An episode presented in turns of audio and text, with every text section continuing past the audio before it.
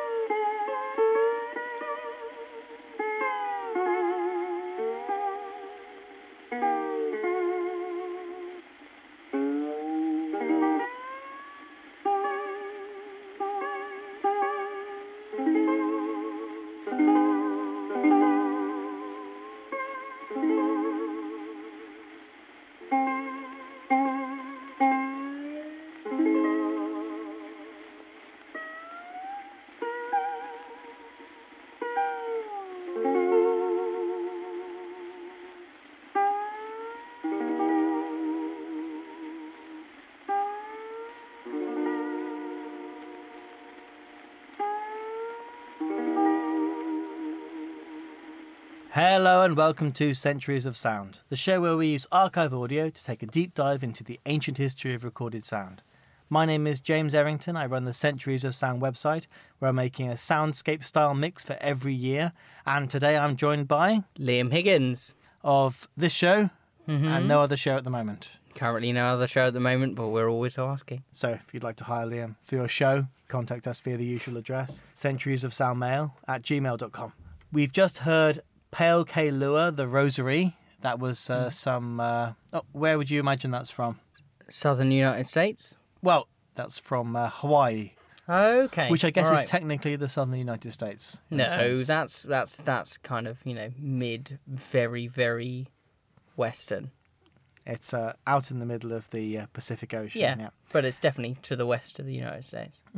The Hawaiian influence on American music is one of those things that people don't really uh, appreciate quite so much. But um, the steel guitar in country music and uh, some elements of jazz, it kind of comes from this Hawaiian craze of the 1910s, which uh, we hear a little bit of every week.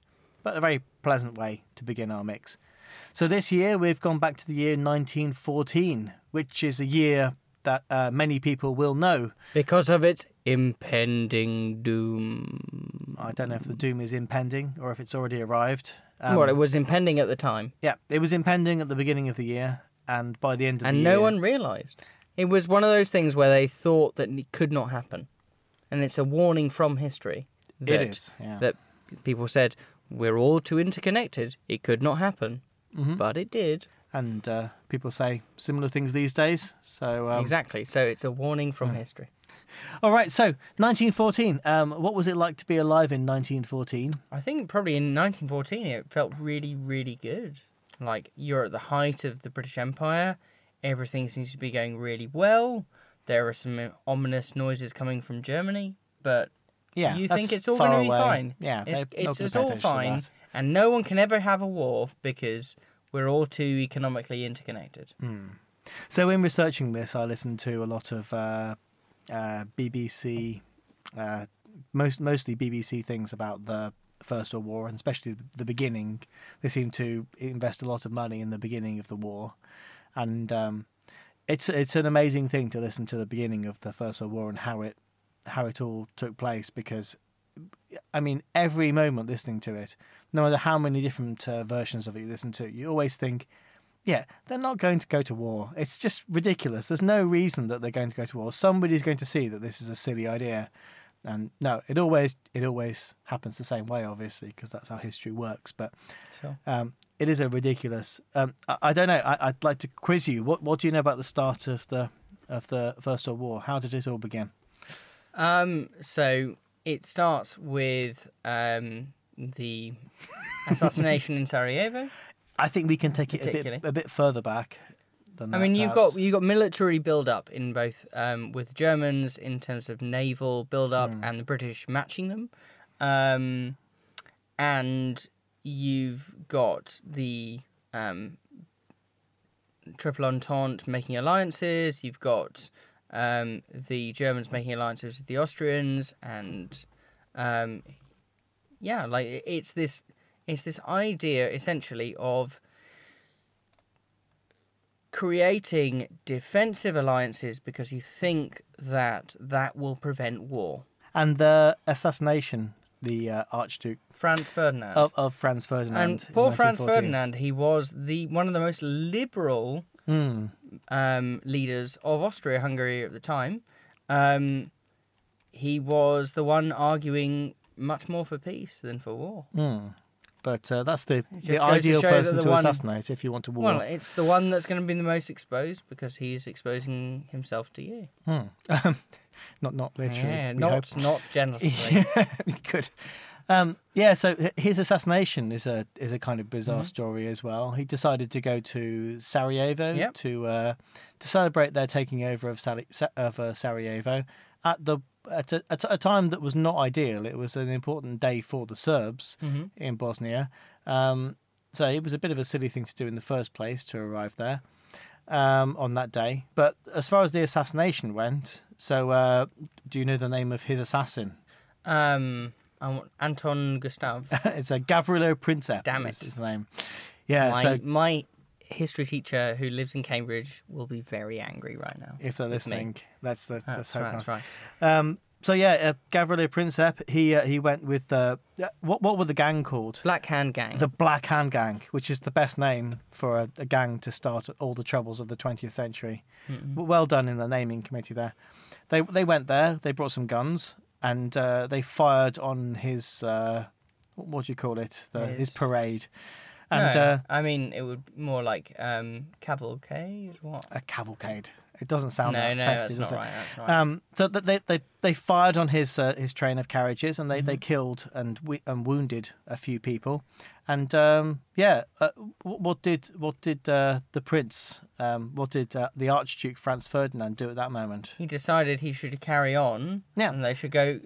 And I mean, I th- it's more complicated than that. Like, I, as I understand it, they were going to change route, but then they changed back to the normal route. Well, he went to visit some of the wounded in hospital, hmm and then he decided, uh, yeah, to go go back to his accommodation. I think wherever that was, and the uh, the driver decided to take a shortcut, hmm and, uh, And that then- took them back onto the original route that they were going to be on. Well, it took him down a side road, and it happened that on that side road, uh, Gavrilo Princip was in a cafe hmm on that side road, and uh, he said, "Oh, that's the Archduke," and he uh, he jumped out and shot him and his wife. And uh, then the 20th century happened. Yeah, cheers, Gavrilo Princip, uh, who We're died. starting of, the uh, 20th century 15, Hmm. oh no, 14 two years too late. Yeah, I mean, he, he died. Was it of tuberculosis? Um, anyway, he he died uh, um, in 1917 in a prison. He was not executed for that. Um, but yeah, fr- from that and the um, belligerence and intransigence of the Austrians and the uh, keenness to go to war of the Germans and the um, not backing downness of the uh, Russians and the uh, insistence of the Germans of going through Belgium and the insistence of the British public of uh, protesting about that until they went to war, Hmm. then we got the First World War. So cheers, well done, guys. Ah, excellent job there. And you know, you know how it sounds complicated there? Um, it was definitely a lot more complicated. Oh yeah, yeah. There's a TV series. Is it called 100 and? It's, called 49 Days. That's the one. Have you seen that? That's quite good. Mm-hmm. No, I have not. Um, that's a, about about the going to war from the British I'm making notes right side. No, there's there's loads of good things I, I, I watched and listened to when I was uh, researching uh, this originally. Um, but yeah, it's a it's a it's a bad business. The war, and we've got some songs about it, sort of. Um, songs that were popular as the soldiers marched off to war. First of all, it was the British Expeditionary Force in 1914, and uh, then they had conscription a little later in the year. And uh, yeah, as they marched off, they listened to, uh, first of all, a song called It's a Long Way to Tipperary, which was not written as a war song, it was just a popular song of the day. Um, but And it goes like. uh, and it goes like this. We, we, well, we're going to hear three versions of this, and um, they are not. Um, well, I think one of them is possibly from the UK, but two of them are definitely not. Um, first is by uh, Billy Murray and the American Quartet. Second by Stanley Kirkby, that might be from the UK. Then we have uh, Prince's Orchestra, which is uh, uh, the first and the third are definitely recorded in New York, um, as the recording industry basically was in this year. So let's have a listen to this song and then see how we feel about it.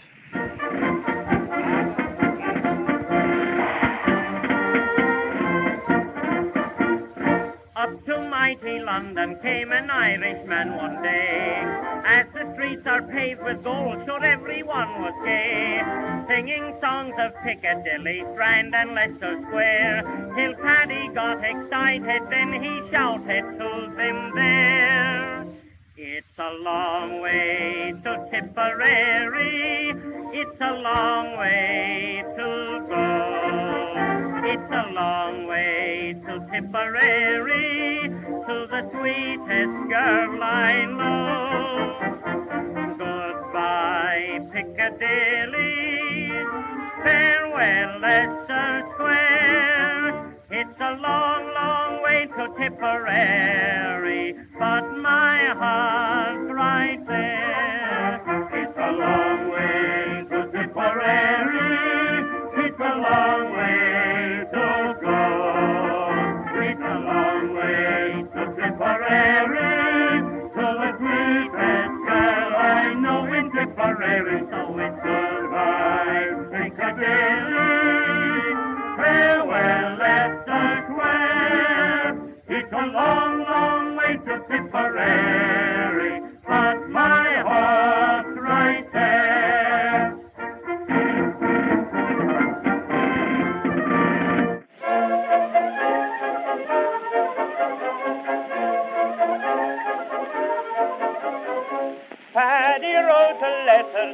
Irish Molly, oh, saying, should you not receive it, write and let me know. If I make mistakes in spelling, Molly dear, said he, remember it's the pen that's bad, don't lay the blame on me. It's a long way to Tipperary, it's a long way to go. It's a long way to Tipperary, to the sweetest girl I know. Piccadilly, farewell, Leicester Square. It's a long, long way to Tipperary, but my heart's right there.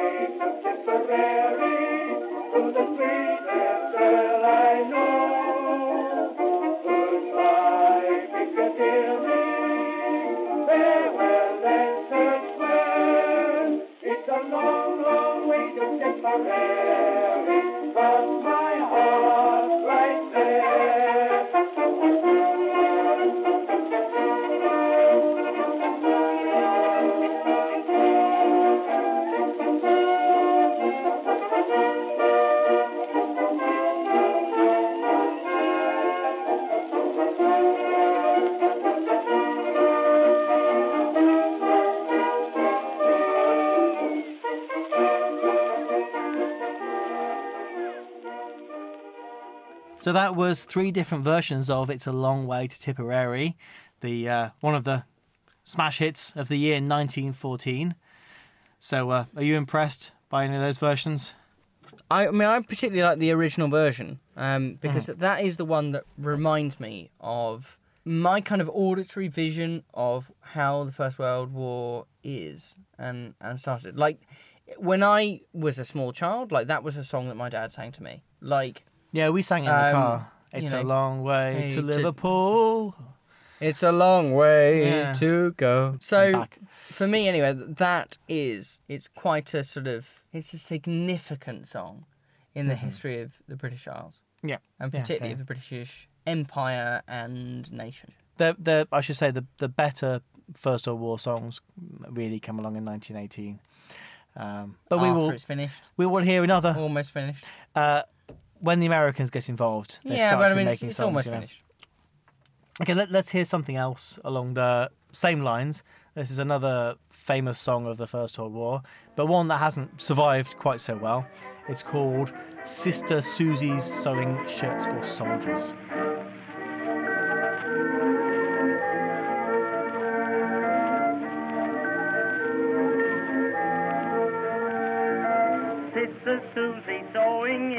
Kitchen on a singer. There's miles and miles of flannel on the floor and up the stairs.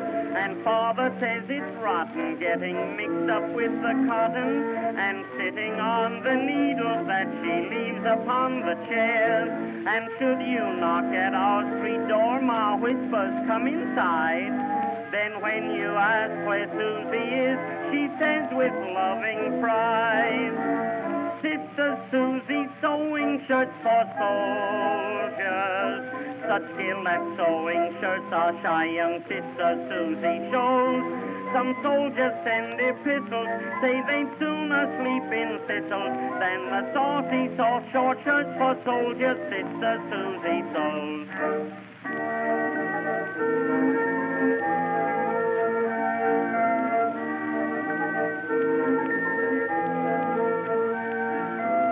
I forgot to tell you that our sister Susie's married, and when she isn't sewing shirts, she's sewing other things. Then little sister Molly says, Oh, sister's bought a dolly.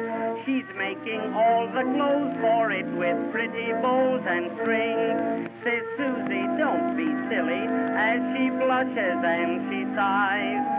Then mother smiles and whispers with a twinkle in her eyes. Sister Susie sewing shirts for soldiers. Such at sewing shirts our shy young sister Susie shows.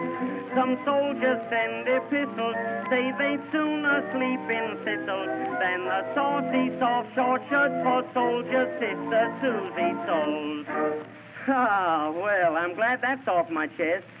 Now I'd like to have everybody join in the chorus. It isn't as hard as it sounds, not nearly as difficult as uh, Peter Piper picked a peck of pickled peppers or she sells seashells by the seashore. But you must be sober before you try it. Come now, all together. Sister Susie's sewing shirts for soldiers. Such skill at sewing shirts our young sister Susie shows. Some soldiers send epistles, say they'd sooner sleep in thistles than the saucy, soft, short shorts that soldiers sister Susie shows. Woo! Well done. All right, so that's the second of our World War One songs. That's not so well remembered Can we these have days. the additional choruses? No, that's not even in the song. Cecily is shelling, sh- shelling shrimps for soldiers. Sailors. Hang on. Let's, okay, one more time. Cecily sits shelling shrimps for sailors. At sedentary shrimp shelling, sweet Cecily excels. Some sailors send dispatches citing shoddy shrimp she catches. For the salty, sour, shriveled shrimp, sweet Cecily unshells. Hang on. So, Pippa puts pink piping on for pilots. pilots. Pip pins pink pi- piping parts on purple purple Polish pilots' pants. But prissy Polish pilots hide their pretty pink in public and prefer pale pilot pantaloons to Pippa's pink pipe pants. So that was uh, Sister Susie's Sewing Shirts for Soldiers, joined in at the end here by Mr. Liam Higgins. At the end, At the end, yeah, the it was for the second chorus, as uh, encouraged by Mr. Billy Murray. my cruel editor over here. Uh, Billy Murray was the uh, major singing star of his day and uh, an American, and uh, yeah, he uh, is performing this piece in a kind of uh, musical slash vaudeville manner. Um, what's the World War One connection? It was a hit that mentioned soldiers. Therefore, That's it's a all you World need to War One make a million whilst the war is on. Indeed. We're going to hear one other song briefly uh, about the First World War. This one's uh, uh, from the UK, um, unusually in this case, um, because the record industry wasn't doing too well over here. And this one's called Belgium Put the Kibosh on the Kaiser. Good evening, people. The game. The Kaiser full of sausage, Prince Napoleon it be. Then Winston broke his promise, it was made in Germany. He shook hands with Britannia, and eternal peace he swore.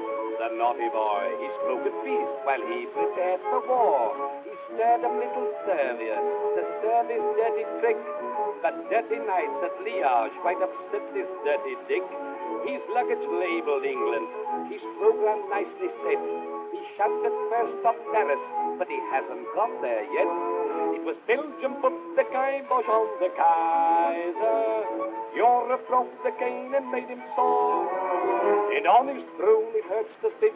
And when John Bull starts to hit, he may never sit upon it anymore. It was Belgium put the kibosh on the Kaiser. Europe dropped the cane and made him sore. And now he's landed in the woods. We won't buy his German goods, and we'll never taste his lager anymore. Stick to the British whiskey refuse to. Ah, the great fellow, the Kaiser, he and his German culture.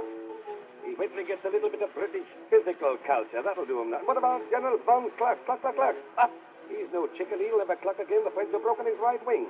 I was speaking to an Irish friend of mine the other day, one of the Dublin Fusiliers, over home here, just with a shot through the arm. He said, I'll be back again in a fortnight, Jonathan. I said, well, how are you getting on with the Germans? Ah, says he, they're like a lot of rabbits in the warrens. They dig as if you can't find them. But one of our young lieutenants of a humorous turn of mind got them out the other day.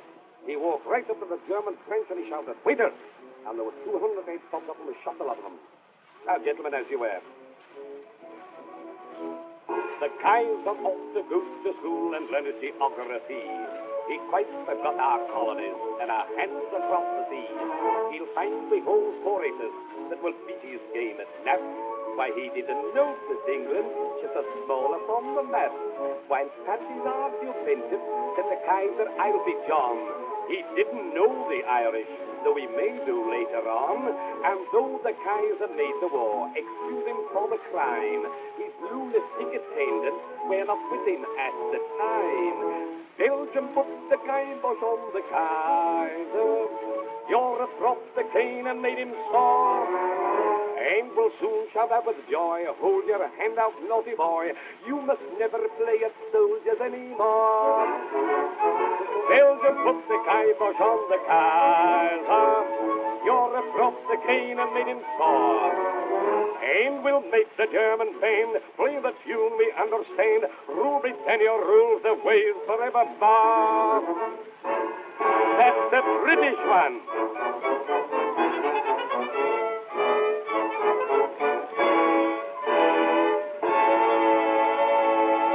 So that was Belgium Put the Kibosh on the Kaiser, performed there by Mr. Jack Sheridan. Um, What, what did you make On of a that? point, of, well, I mean, Have you drunk any German beer since the First World War? I War? have. So You I'd have? say that I want I want to Ah. impugn his honesty at that point. Yeah, I mean, this is 1914, so I'm afraid he's getting a bit ahead of himself in imagining that Hmm. the Kaiser is finished in 1914. I mean, uh, the, the he is wrong in the sense that the, the, the beer quality beer is going to lower in the UK, and people are going to start drinking pilsner and Hmm. bad beer. He You know, didn't honest, anticipate lot- Foster's. Yeah, exactly. Or Stella Artois. No, no. Um. Okay. Can, Well, I, can I sing it? no. Okay, there we Well, go. Belgium put the kibosh on the Kaiser, and Europe took a stick and made him store. On his throne its hopes to sit, and when John Bolt starts to hit, he will never sit upon it anymore. He'll be banished to the woods, and we'll bar his German goods, and we'll never drink his lager anymore. Except we will. I just imagine the Kaiser sitting there going, I don't care if you're importing German lager, we're going to take over Europe. As he, uh, as he, as he, as he drinks English gin. As he drinks English gin. Did he drink English gin? What I were the drinking he habits of the. Kaiser? I mean, he's probably like his like his what great grand niece or something. Great grand niece. Who would that be? Our queen. Our Queen. Does she like a fucking does she like a pint They're all of gin? She loves a pint of gin. A pint of gin. Just on its own. Wow. No tonic. That's what what did what did the what did uh, Princess Margaret drink? They, she drank gin with this mixer that's this Gin weird and stuff. the blood of plebs. Okay. Well, you know, runs like water in the palace, obviously. So yeah. That's the First World War. There's a nasty business all around. I was thoroughly against it. Enough of the war songs for now. Mm. Um, so f- the First World War is continuing on to Christmas. We have the famous uh, Christmas truce, which uh, was in various parts of the trenches. Yeah. Um, and then we have the uh, Well, the, the football game and the Christmas truce, which may have happened, which may have not happened, or may have happened in places. But I think it, for me anyway, it's, it's it's significant in the sense that men and normal people um, connect, whereas they are forced by their kind of their masters to be enemies, Hmm. you know, rather than be connected around shared interests like football. Yeah, the dehumanizing that went Yeah. on. And there, no, but there was there were Hmm. orders after the the Christmas truce, which were saying you must not allow this to happen ever again Yeah. because this might endanger the war effort on both sides. And uh, I believe some of them, it was the Bavarians they were fighting against, and uh, they got on very well with the Bavarians. And uh, then they, they moved the Bavarians to other places because they the Bavarians and the English refused to fight each other at that point. On Cambridge 105 Radio. So what's going on in the world of music? When we last had Liam on, we were on the early days of the 20th century, where we had kind of uh, little bits of kind of uh, more uh, peacocky ragtime going on, but otherwise we were The main thing of. I remember is the the last recording of a eunuch. We listened to the last recording of a eunuch. There's no eunuchs in this mix. Um, That we know of. as far as I'm aware. What kind of music do we have in 1914? We do not have jazz as yet, I'm afraid. Um, what we do have is the thing that kind of came between ragtime and jazz, which was kind of a dead end, but it's an interesting dead end, I'd say, and something that's kind of disappeared from uh, popular memory. I've never heard people talk about it till I started researching What's for the sort of official name for it then? Um, I will call it hot dance ragtime. It doesn't really have Hang an on. official name. Hang on. Hot dance ragtime. Um, the main proponent of uh, hot dance ragtime is a Hot guy dance is a guy called Jim Reese Europe. hmm Let's have a look what Jim Reese Europe looks like. He's got some fairly hipster glasses. Yeah, yeah, Jim Reese Europe It's, was it's the kind uh, of glasses that will come back around after a hundred years. uh, Jim Jim Reese Europe was important because he brought the first proper kind of uh, black orchestra to prominence. He he he was uh, performing in New York with a, a married couple um, called the Castles, and they were introducing dances like the foxtrot to the world of society, while his uh, all black orchestra were playing, and uh, it was revolutionary for the day. Uh, kind of amazing that it was that it existed at all. Because Um, it might not have been allowed by the authorities. yeah, what? before this, the idea that you'd have like an all black orchestra, but the castles insisted that they play, and they played at Carnegie Hall and other places like that. And what did they play? They played ragtime music, essentially. Um, but instead of playing ragtime as you might remember it, uh, with the piano, with Scott Joplin kind of rags and things like that, they played it for dancing, for like crazy wild dancing. Um, it's not, as you will hear, it is not uh, jazz. It, it's you, you'll hear what's the difference between this and jazz because it lacks the kind of blue notes, and it lacks the the horns. I think is the main thing. You kind of think of jazz as with like, trumpets and cornets. It kind of lacks that as well. So how can you make something that's almost jazz without horns and uh, without that kind of uh, blue note kind of sound as well, without that kind of swerve to the notes? Let's have a listen. What it sounds like Yeah, let's do it. because uh, it is kind of astounding.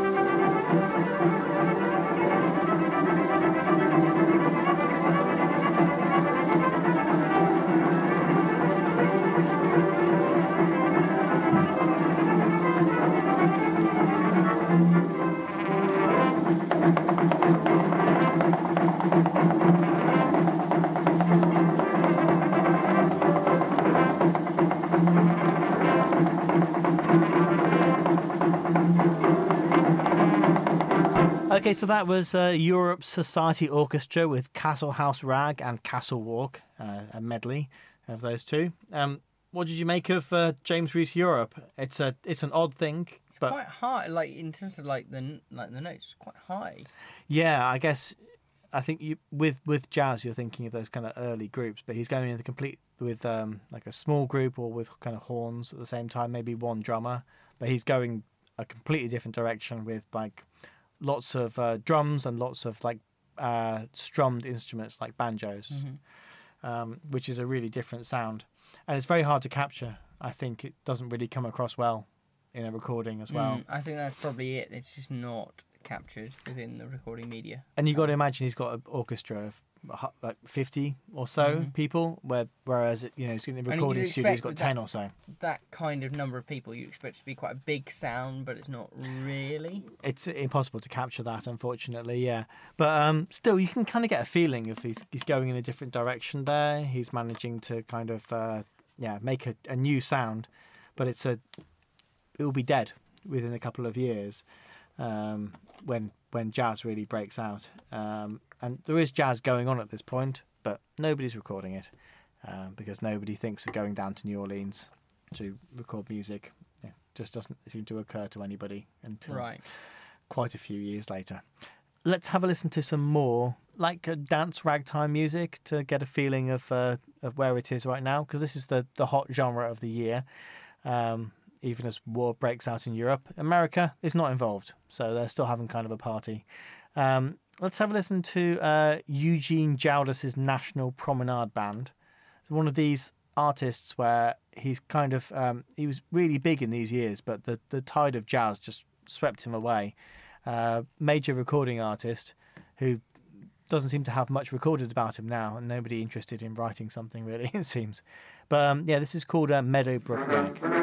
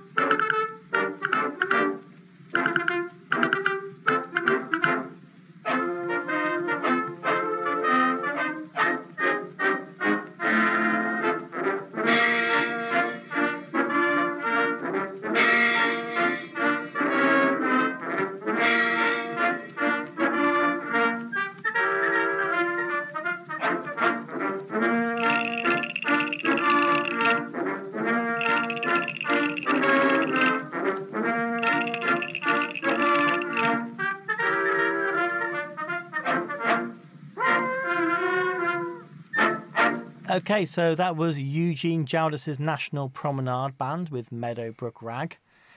Um, what kind of sound would you describe that as? Uh, it's woodpecker um, with having a little bit of fun with himself. I didn't really get that. Like it's the the dominant sound to me. I guess the one that seems so alien to me is the one which sounds like it might have been from um, one of those noisemakers from a football ground of that era. You know, the the clicky the clicky wooden clicker. Yeah, I know what you mean. I think the the deal with this is that it's um it's a, I don't know, a novelty music, I'd say, but um novelty music wasn't like ghettoized at this point. It was it was kind of uh when when you hear the early the really early jazz, it's got a kind of element of that of like uh, we are crazy out of control guys and we could we could make any different sounds. You'll you'll never believe what sounds we're making next Okay. and uh, it's it's it's that kind of tradition that they're drawing on there. Um, let's have a listen to uh, something uh, a little similar.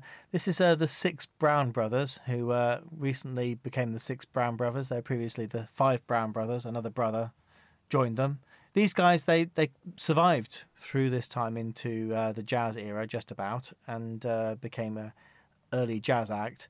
Um, but they're a, a vaudeville troupe dressing as clowns, playing trumpets. That's that, that's their deal. All right. Um, so let's let's hear what that sounds like.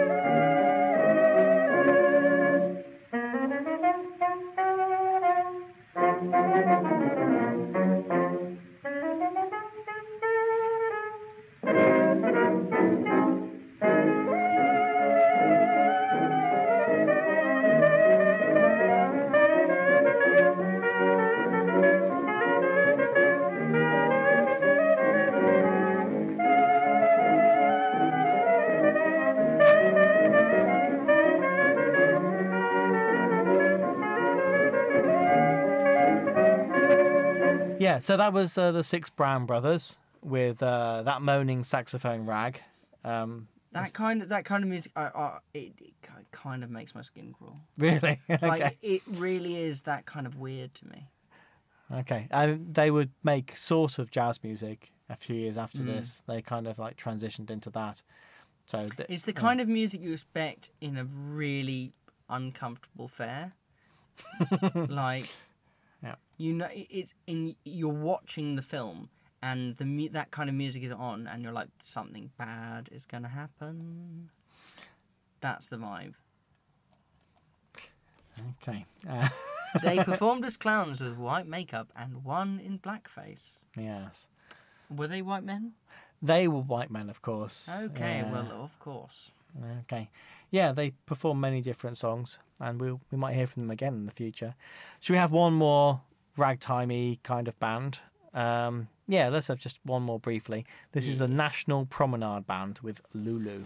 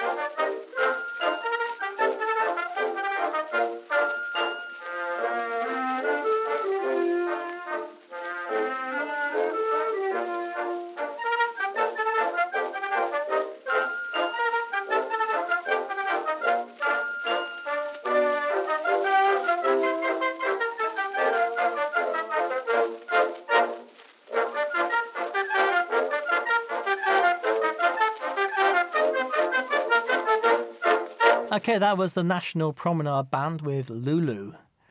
I dislike that less. okay, I'm I'm glad you say a bit less. So why do you why do you dislike that It's one got less? a little bit more like like a, a more fun rhythm, I'd say. Okay, Um, can you can you hear the link between these songs though? They've got this kind of like uh, novelty ragtime sound. yeah, and you've still got that that very clicky kind of um, Mm. maraca or something. castanets. Castanets, that's what it xylophone. is, yeah. Eh, They're entertainers trying to entertain everyone. I can kind of Mm. With their I can kind of get that.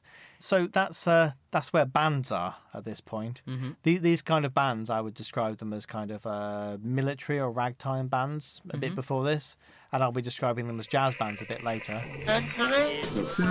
On Cambridge 105 Radio. Um, where should we go next? Let's have a listen to uh, what's going on in the UK, shall we? All right. Um, this is a guy who you might have heard of. Um, he's called George Formby. Have you heard of George Formby? um, heard of a grill? Not not the George Foreman grill. Um, so George, Oh, yes, okay. George yeah. Foreman was very famous for doing um, banjo things, right? uh, ukulele he had Ukulele. banjo. Okay. Uh, this isn't that George Formby. This is his dad. This is George Formby Senior rather than George Formby Junior. George Formby Senior um, was called the, the Wigan Nightingale uh, because he made a, a coughing noise because he had tuberculosis. Um, and uh, he he wasn't around much longer than this, but he was a very major star in these days. Um, his uh, stage persona uh, was a, a b- big influence on uh, Charlie Chaplin, so he's very important kind of culturally at this point. Um, this is uh, his parody of uh, Alexander's ragtime band. It's called John Willie's Ragtime Band.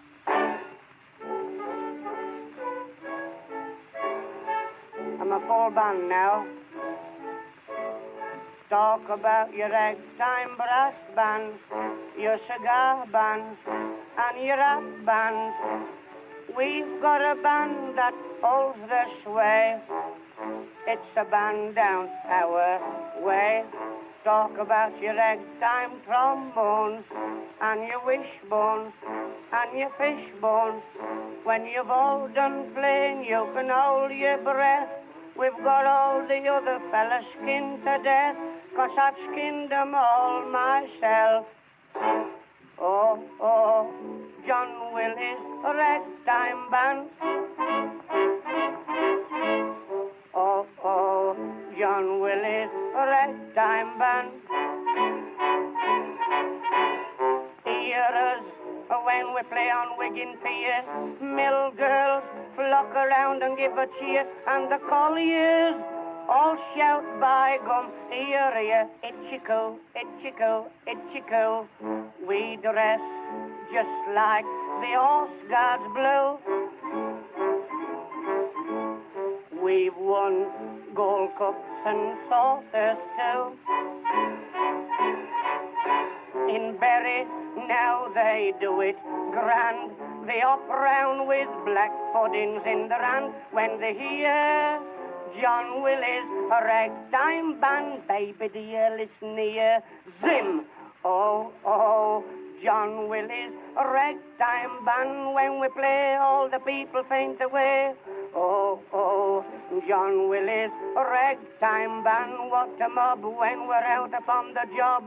Hear us when we play on Wigan Pier. Mill girls flock around and give a cheer. And the colliers all shout by gum. Here, here, mine's a beer, mine's a beer, mine's a beer. We dress just like the horse guards blue swagger tops and a pair of novice clogs. We've won gold cups and saucers too, no mistake. We're the lads to take the cake in Bolton. Now they know a lot with the cow wheel in the run. They can do the turkey trot when they hear John Willie's ragtime band. So that was uh, George Formby Senior with John Willie's Ragtime Band. Uh, sounds from England. Uh, yeah, we don't have many recordings from the UK, but you can get a feeling of what pe- people listen to around here at that point. Uh, you said that you recognise that from history. Yeah, I mean, um, those are very his, historic songs that I think were probably quite familiar in like the 1950s as well. Because Alexander's Ragtime Band was a big hit of a couple of years Right. before that. Sure. Um, no, but yeah. it, his son, his the sound of what his son produced is quite similar. Oh yeah, yeah. I mean, there's an imitation of him more than anything else. Let's have a listen to some novelty songs from uh, America now. Um, this is a ridiculous one by uh, Ada Jones. Technically English is Ada Jones, um, although she moved to America at a young age.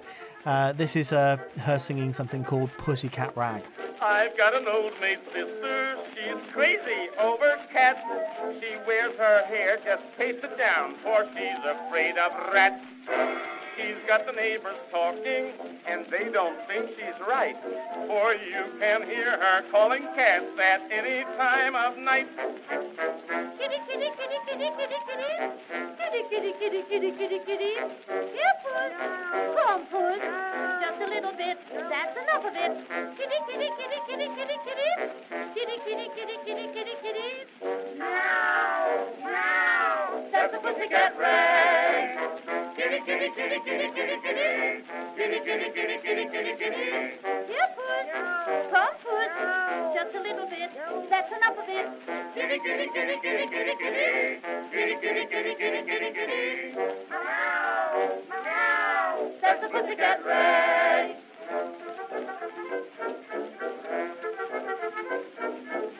Right underneath my window at 12 o'clock at night. They either serenade the moon or else they'll start a fight. Out comes my old maid sister and calls each one by name. Someday she'll lose her pussycat if she keeps up that game. Kitty, kitty, kitty, kitty, kitty, kitty. Kitty, kitty, kitty, kitty, kitty, kitty. Here, puss. Come, puss. Just a little bit. That's enough of it. Kitty, kitty, kitty, kitty, kitty, kitty. Kitty, kitty, kitty, kitty, kitty, kitty. Meow, meow. That's the pussycat ray. Listen, my goodness, sister, what is that hideous noise? Why, that's Tiny, my beautiful little Maltese cat. Well, you'd better call Tiny into the house, or I can see her finish. Here comes a coon with a big bulldog. Here, Tiny, Tiny, Tiny, Tiny. Lay down there. What's the matter with you, boy? Huh? Oh, say, you horrid man. Why don't you call your dog away? I can't hold that dog, lady. There can't nobody hold that dog. The minute he see a cat, simply impossible. Ain't it, Jerry? Well, if you don't go away, I'll call a policeman. Say, lady, the cops won't go near that dog. Besides, I can't hold him no longer, nohow. All right, then. Let the dog go. But you'll wish you hadn't. You'll be sorry I gave you fair warning. you gave me warning, eh? You say that I'll be sorry. Go on, Jerry. Go for that old Molly Bruiser and eat her up. Take her. Take her. Go for it, Tiny. Give it to him. Give it to him, Tiny. Go for it. All right, give it to him. Give it to him, Tiny. Give it to him. For goodness sake. Lady, what kind of a cat did you say that was? Why, she's nothing but a little tame house cat. Mm-mm, lady, that ain't no tame cat. That cat done made my bulldog look like a monkey. That's a wild cat.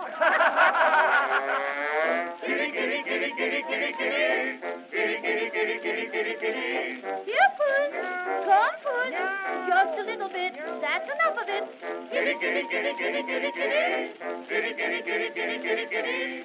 Meow, meow. That's a pussycat rag. It's just I, I find it so difficult to watch. Uh, sorry, Listen. watch, listen to sounds like this because it I, it just makes me think that people at the time had a very different understanding of what th- what things sound nice. Because that is a hideous, hideous pitch. That is a hideous pitch. I mean, Ada Jones is one is a is a funny thing because she's the, the biggest recording artist of this era, as f- well, the female recording artist. Um, but she does this kind of reedy old lady voice Yeah, in all her songs. It's, it's really, really awful. okay, that's fair enough. I mean, it's not one of my favourites, but I think it's entertaining. I can understand people. You know, you think about um, how people listen to music through the ages, and at this point, it's you you've got a gramophone and you've got some friends around. It's like, hey, I've got a gramophone. Let's put on a, a novelty record. We can hit we can listen to it. That's as we can all sit around and listen and laugh. That's Right. that's how people consume yeah, music yeah, at this yeah. point, really. So that's that's how it worked. Um, okay, one one more novelty song before we do done with novelty songs. I feel like we've got I'm too sure many of them. love this. Yeah, this is going to be your favourite, I'm sure. Uh, this one is possibly even racist, so uh, Oh, I. I'm not. I'm not sure if it is, but I think it's kind of good as well. Good Unfortunately, those two things are not always separable. Um, yeah, I really wish they were. Um, so this is uh, Billy Murray, uh, not Bill Murray. It's Billy Murray with Ragtime Temple Bells. On a great big Yankee man of war was a great big Yankee blackjack tar on the coast of China. One fine day cut his sticks and ran away. Got a job the very first day ashore in a heathen temple as janitor. His boss was a Jaws, his shipmate held, who sent him to ring the temple bells. And every time he rang the chime, he'd shudder and he'd wince. So he turned the bells in ragtime. They've been that way ever since. Boom, boom, bingity bing in the morning sun. Boom, boom, bungity bung when the day is done. Nothing could be sweeter than the syncopated meter of those sweet bells. Boom, boom, bingity bing when the day is fair. Boom, boom, bungity bung, all the town is there. Every chinko just as zippy as a coon from Mississippi. Oh, ring them bells, don't you hear them chiming? Lovey-dovey rhyming. Jingle jangling, tango tangling, tangling, tangling. Boom boom, bingity bing in the morning sun. Boom boom, bungity bung when the day is done. Ragtime, ragtime, ragtime temple bells.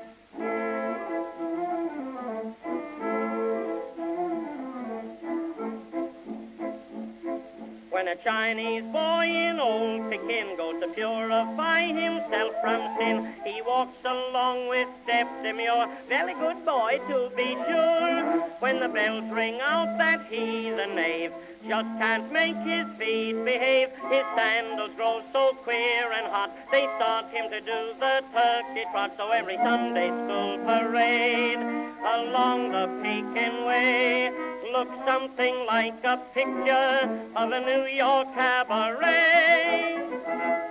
Boom, boom, bingity bing in the morning sun. Boom, boom, bungity bung when the day is done. Nothing could be sweeter than the syncopated meter of those sweet bells. Boom, boom, bingity bing when the day is fair. Boom, boom, bungity bung, all the town is there. Every chinko just as zippy as a coon from Mississippi. Oh, ring them bells, don't you hear them chiming? Lovey-dovey rhyming. Jingle jangling, tango tangling, tangling, tangling. Boom boom, bingity bing in the morning sun. Boom boom, bungity bung when the day is done. Ragtime, ragtime, ragtime temple bells. So that was Billy Murray with Ragtime Temple Bells, a Mm-hmm. shameless cash in of the ragtime craze, um, with a, a, a fair dash of racism thrown in there as well, Yep. um, unavoidably so. Um, so yeah, but it's catchy. Yeah, I actually that was I found that more enjoyable, even in spite of the racism. Yeah, the um, boom bing biggity bang That was good. It's a classic. yeah, yeah, which I like that. Lulu would uh, use many years later at Eurovision. All right, let's go to the uh, Caucasus. It's a difficult area throughout the next uh, few years because of uh, The various voting part. terrible historical events. The voting? Oh no, not not Not not the voting caucus. not not the voting caucuses in America. The uh, the I mean that was a mess. It was a mess in Iowa. but- um, this is the folk and liturgical choir of Tbilisi. Uh, as in, you're talking about the Caucasus and Caucasian. Uh, yes. So that bit between Turkey and Russia. Uh, so this is uh, a recording session in Georgia uh, around this time. Um, th- uh, well, in 1914, uh, one of the uh, ethnographic pioneers went to Tbilisi to record different kind of uh, choirs that, um, from from the area, and uh, some of the things he came back with kind of astonishing. Um, just kind of makes you wish we had a full range of recordings from all around the world at this point. But uh, it's going to be a few years before we have anything resembling that. Right. So yeah, this is uh, the uh, folk and liturgical choir of Tbilisi with uh, Chona, I believe it's pronounced.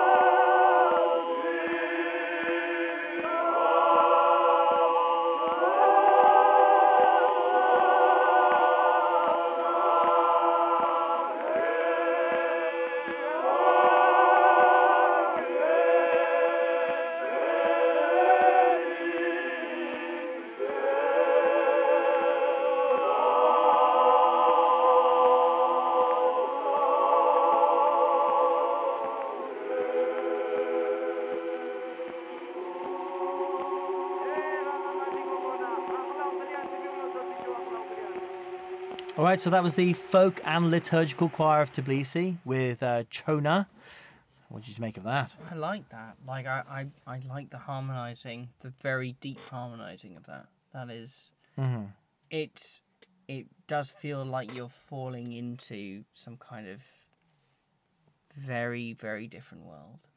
Yeah, I wonder how many like amazing things we could have recorded at that time if What there had been lost? a chance. Yeah, what was lost to the there's a Marconi had an idea that uh, we could build a device that would be able to uh, spin back sound waves, so we could hear like history. We could hear Beethoven performing, or we could hear Julius Caesar's last words or something.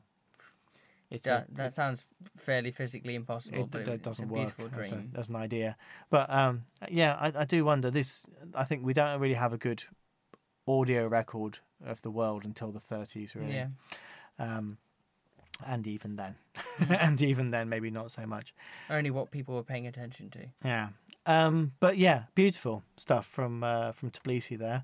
Um, Georgia winning the prize for best music of 1914 easily, I think. On Cambridge 105 Radio. That's all we have for you today from Centuries of Sound. I've been James Errington, and uh, if you enjoy what you've heard here today and want to hear uh, a bit more music and a bit less me talking, then uh, you can come along to my website, which is uh, centuriesofsound.com, a place where I make mixes, like soundscape style mixes, for every year starting in 1853 all the way through to the present. And so far, I've reached the year 1923. So uh, lots of great stuff to come in the future. Uh, if you want to get in touch, if you've got any corrections for us or anything else, uh, I'm uh, James at centuriesofsound.com. You can find me on Twitter or Facebook. And Liam, Yep. um, if people are interested in, in listening to you talk some more, whereabouts can they go about doing that? I think they should just follow you in real life, probably. Probably just follow me in real life Yeah. with a microphone. Yeah. Demand he speak to you. All right. Yeah. All right, Thanks, um, James.